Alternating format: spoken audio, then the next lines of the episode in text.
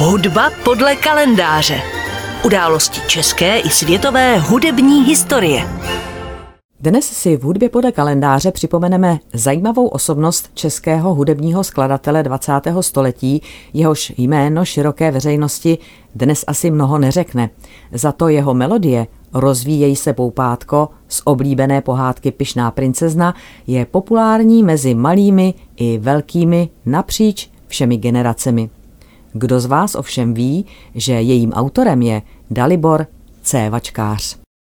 Český hudební skladatel Dalibor C. Vačkář se narodil 19. září 1906 v Korčule v chorvatské Dalmácii jako Dalibor Cyril Vačkář, syn houslisty, trumpetisty, hudebního skladatele a spisovatele Václava Vačkáře. Matka pocházela z herecké rodiny. Vačkář studoval na gymnáziu v Praze na Vinohradech. Po maturitě vstoupil na Pražskou konzervatoř, kde studoval hru na housle a skladbu. Ve studiích pokračoval na mistrovské škole, v houslích u Karla Hoffmana, ve skladbě u Josefa Suka. V dirigování byl žákem Otakara Ostrčila. Absolvoval provedením vlastního houslového koncertu Opus 11. Poté se věnoval příležitostnému koncertování a v době, kdy měl jeho strýc, divadelní podnikatel Karel Faltis, pronajato Tylovo divadlo v Nuslích, krátce dirigoval jeho orchestr. Působil také v orchestru Jaroslava Ješka v Osvobozeném divadle.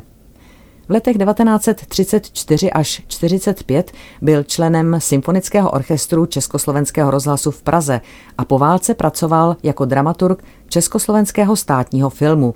Nedlouho poté se pak stal hudebním skladatelem z povolání.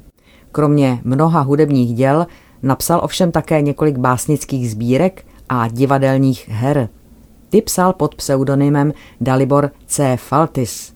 Pseudonym Faltis je odvozen od rodného jména matky, dcery principála divadelní společnosti Josefa Faltise a jeho ženy Antonie, pocházející z divadelní rodiny mužků. Jeho hra Veronika dokonce sloužila jako námět stejnojmené opeře Rafaela Kubelíka. Jeho hry se hrály s úspěchem i na scéně Národního divadla. Společně s E.F. Burianem pak zdramatizoval strašidlo kentervelské Oscara Wilda.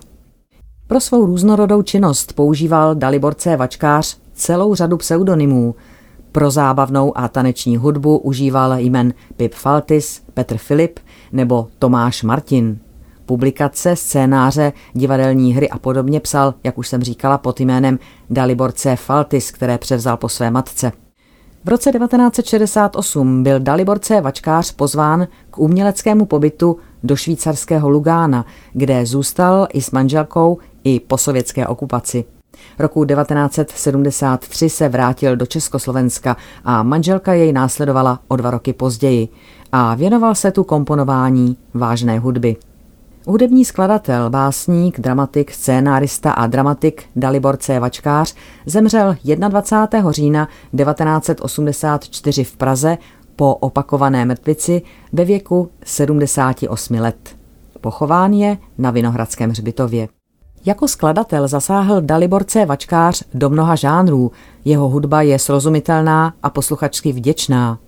Vytvořil širokou škálu žánrově různorodých skladeb. Byly to symfonie, orchestrální i komorní koncertantní skladby, také variace na písňové formy, které uváděli špičkoví čeští dirigenti a za něž byl posléze oceněn titulem Zasloužilý umělec v roce 1966. Od konce 20.